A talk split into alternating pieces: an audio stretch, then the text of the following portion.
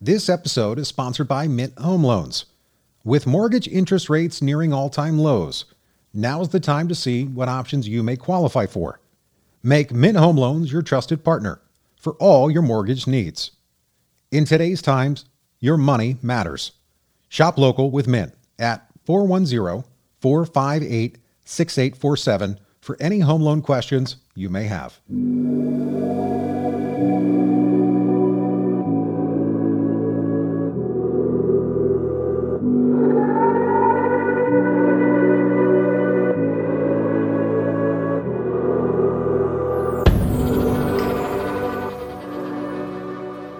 Welcome to Life's Tough. You can be tougher. I'm Dustin Plantholt, your host.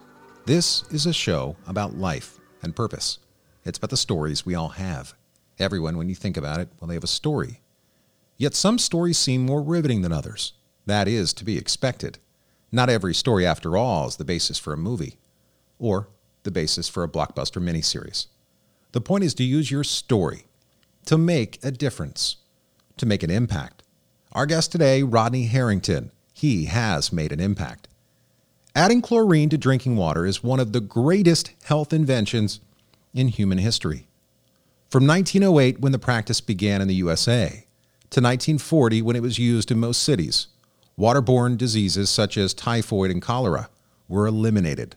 Life expectancy went from 47 to 63. Our guest, Rodney Harrington, his company, Aqua Research, has saved countless lives in more than 50 countries, and the device that he's created has been responsible for that. Let's bring him on today. Rodney Harrington, welcome to Life's Tough. You can be tougher. Thank you, Dustin. Appreciate it. Uh, we look forward to talking to you. And Rodney, you have an amazing story. You know, something that started, I imagine, not just today, where you're the CEO founder of this company, Aqua Research, but What's your journey been like on a personal level? I mean, what are some of the things you've experienced? Well, I mean, uh, I'm an engineer by training, and uh, 25 years ago, I found my way into the water space, primarily through disinfection technologies.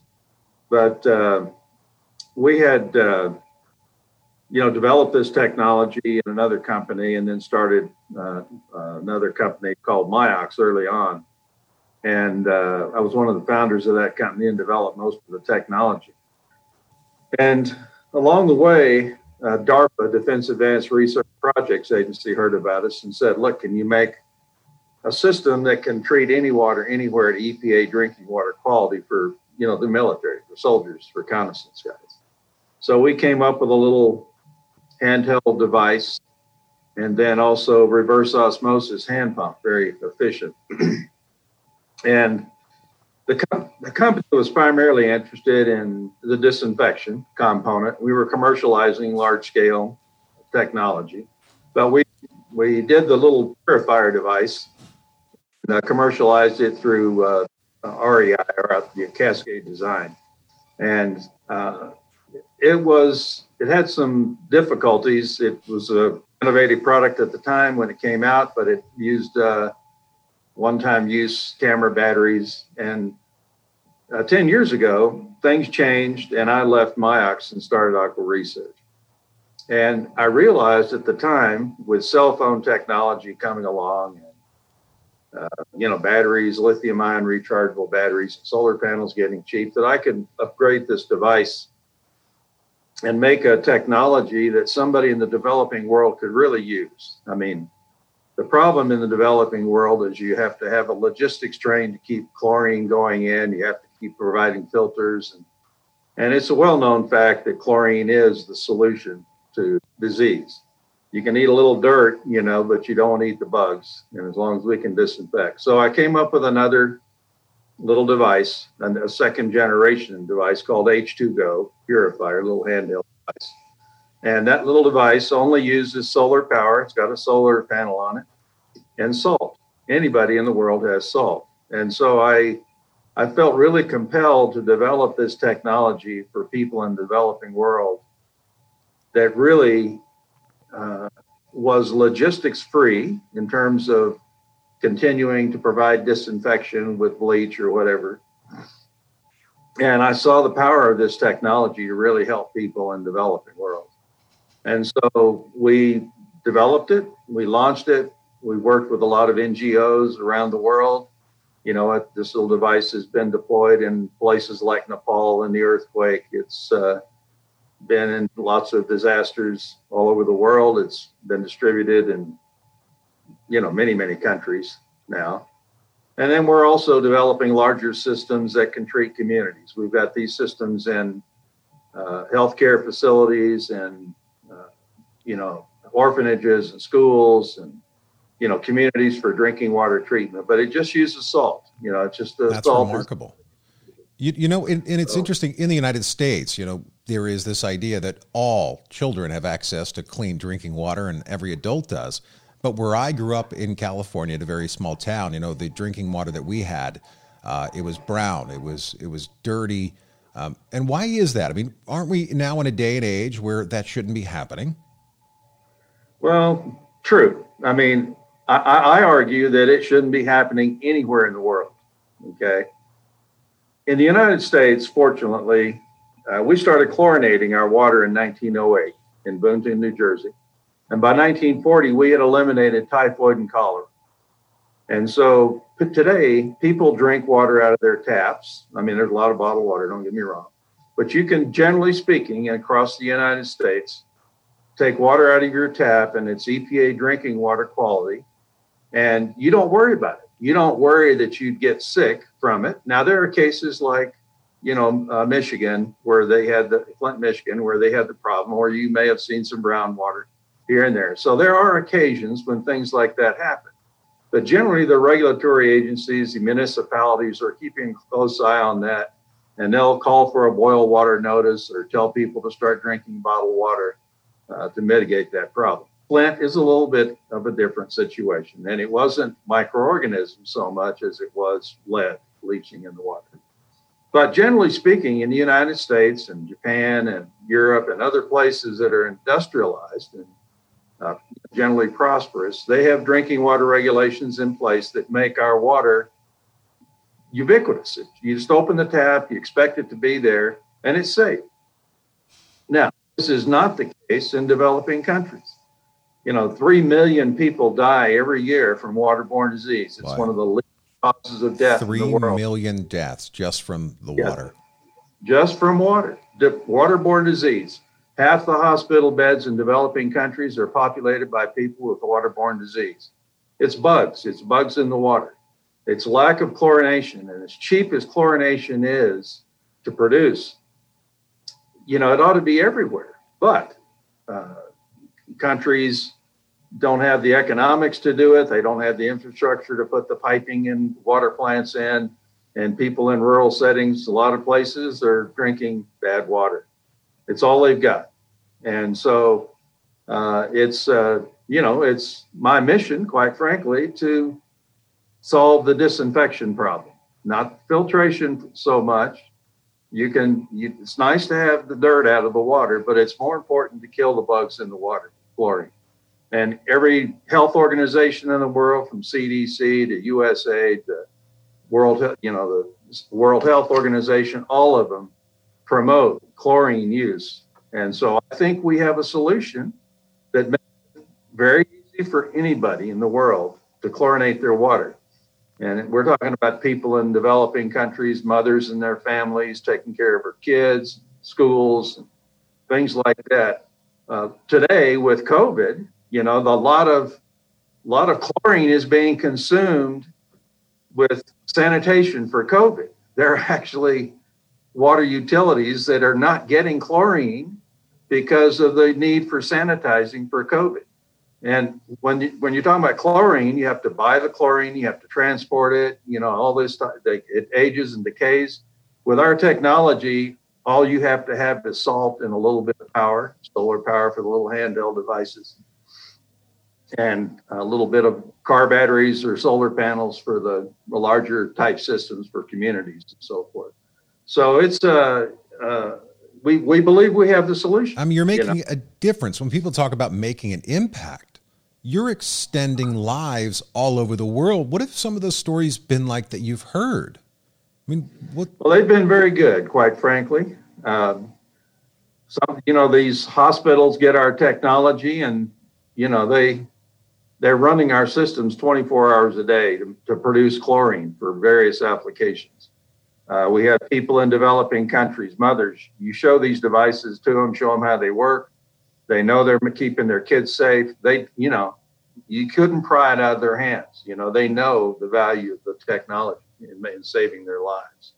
So it's uh, we, you know, we, I don't know who all we're whose lives we're saving, but I know we are. You know, I can't name them by name, but I do know that this technology definitely saves lives. We get plenty of feedback from the non-government organizations that we're working with that it's very important technology, and so we're we're just trying to get our logo out there as the safe water symbol, so to speak, uh, kind of like Apple is on an iPhone or you know computer.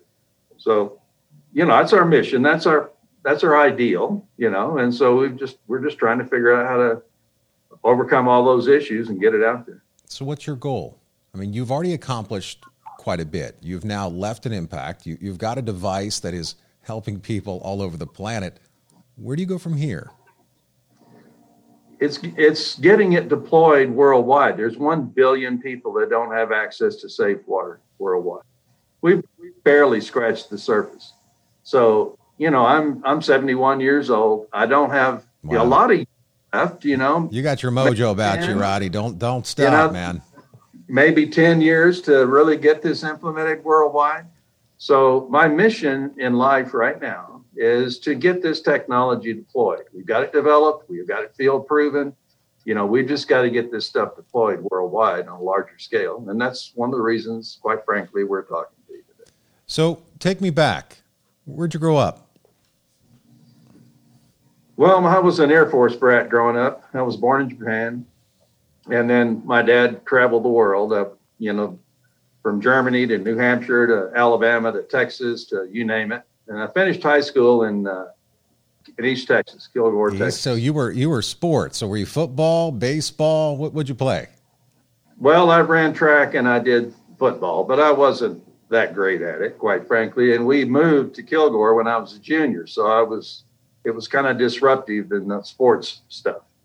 But I, I went on to Texas A&M University. I got a bachelor's in aerospace engineering. Aerospace engineering. And then, wow, that's that's bragging well, rights. We, I got to say. Well, and then I got a master's in mechanical engineering, and then took business courses, and then started working at various companies. I uh, worked at Texas Instruments the first five years, and then started a company. I had the entrepreneurial spirit. I wasn't married yet I didn't get married till I was 30. so a buddy of mine from high school and I started construction business. Then we got off in the oil field business and that blew apart in the early 80s. And that's when I moved to, I had an uncle who worked at Los Alamos National Laboratory and I went to work for an engineering company up there. And uh, we did a lot of uh, engineering, you know, design, quite frankly, for the Department of Energy. but we developed this electrolytic technology on the side. There under government contracts. And we launched Miox in 94 now i had gone to 10 denver uh, for 10 years and ran operations up there for the company. And then we started Miox in 94 and i moved to albuquerque and i've been here ever since. And so i've been in electrolytics water technology making technologies for making water safe and uh, and i've gotten when I realized the power of this technology for the developing world, you know, it uh, it's compelling. It really is to uh, to know that you can create something can really save a lot of lives and improve humanity. I mean, not only are you keeping them from getting sick, you know, now they can be more productive. They can go to school more days. They they're you know they're not fighting illness, and hopefully it can help them uh, you know improve their lives and save lives. So it's it's a pretty compelling. Uh, you know, I, I grew up in a with a very religious mother, you know, who imparted some of that on me, and it, you know, it's part of my background and wanting to do good to help humanity and that type of thing. So, so that's I'm where pretty, the empathy came from. I was going to ask you, like, So you have this empathy for others, and, and there are some people that have it and other people that don't. That you didn't get into this to get rich, you got into this to leave an impact. And then your purpose. When did you find your purpose? That that is that is my purpose. I found it a few years ago, particularly when I started Aqua Research and realized what we could do, and uh, that's been the focus. Uh, I am a, you know, I have to admit, I'm a capitalist. We're we're not a non-for-profit. We're a for-profit company, but we have investors that helped us get along, you know, to this point, get this technology out there. It's what startups have to do, and uh, I've been, you know, pretty successful uh, selling the business plan. I've got great supporters. They like the they like the mission as well as the potential for making money with the investments. So they they like to uh, like to feel good, but do good as well sure. financially. So and so, many how many hours? My, if I can ask, in terms of how many hours has it taken to get here? I mean, looking over your career to to get you to this spot, what does it take? You know, when we talk about entrepreneurs, that they are built from a different kind of cloth or clay, in that they have a mindset, and that is all it takes is all I got. That it's going to take everything I'm capable of giving. So, What's it been like for you? How many hours has it taken? It takes, well, you ask my wife, it takes too many. You know, I mean, it's it takes a lot of hours, and you have to be committed to it. As you say, I think there is a certain, you know, uh, drive that entrepreneurs have that uh, you you got to look past all the naysayers. You've got to just keep plugging. You you cannot let it fail. You have to do whatever it takes to make sure it does not fail, and you your mission alive, and you keep you keep pushing forward. I kind of see uh, the business world or the, the progress as a field of brick walls. Some are wide, and some are tall, and you hit them all the time, and you got to work your way around them or over them. But somewhere at the far end is the mission, you know, the pot of gold. If you're if it's money is your objective, it's not necessarily here. Uh, but it's it's saving lives. It's doing something for humanity. I'm not building rocket ships, you know, but I do be, believe that uh, uh, I can help, you know, humanity in some of its fundamental needs. Absolutely. And what advice would you give to some younger entrepreneurs, a younger version of you that that have this crazy idea and they've been trying to get it out of their head? What do they do? How do they get it out? And then what should they expect along their journey? Well, um, they've got to be entirely convicted, excuse me, of what they're trying to do. Uh, they have to go forward against uh, and overcome every objective along the way. And young kids, I think, you know, when we were all young, you're you're sitting there and you're maybe a little intimidated to talk to older people, and you're you know, wondering how to get stuff done. And I would say to any young kid, uh, young kids, people, college, whatever, to find men- mentors. I mean, people, older guys who succeeded or know how to do it, love to tell these younger kids how to do it because they're not threatened by them and they really want to help them succeed, particularly if they see that drive, you know. So, uh, yeah, we kids go talk to find some mentors talk to anybody don't be afraid to talk to anybody.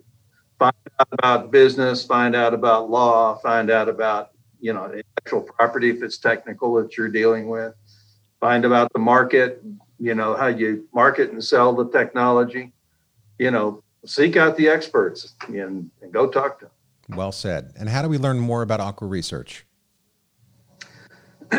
Well, our website is www.aquaresearch.com, and uh, that's our website. Uh, we've got a lot of information on the website. Uh, if you contact us, we'll be glad to provide you uh, any information that you're interested in. Uh, so, yeah, it's uh, it, you know we're we're out there with our little website. Wonderful. Well, thank you so much, Rodney. And talking to people talking to people like you to uh, you know get the word out. So yeah, it's that's I just keep plugging. You know. Well, you're doing a, a fantastic job, and I will tell you to, to someone like on on my side where hearing your story of success, hearing your story of dedication is what helps push people like me to keep going. That no matter what you do in life, don't quit, don't give up. And that while life's tough, in this case, Rodney Harrington is tougher. Thank you so much, Rodney, for coming on the show. Thank you, Dustin. I certainly appreciate it. And for the listeners out there, we talked to Rodney about his story, how he got here, and what fuels him, what his purpose is. And while he has not met or spoken to all of the people in the world he's touched, what he knows is that he's made a difference. Never underestimate the valuable and important difference you make in every life you touch, for the impact you make today has a powerful rippling effect on every tomorrow. Life's tough. You can be tougher.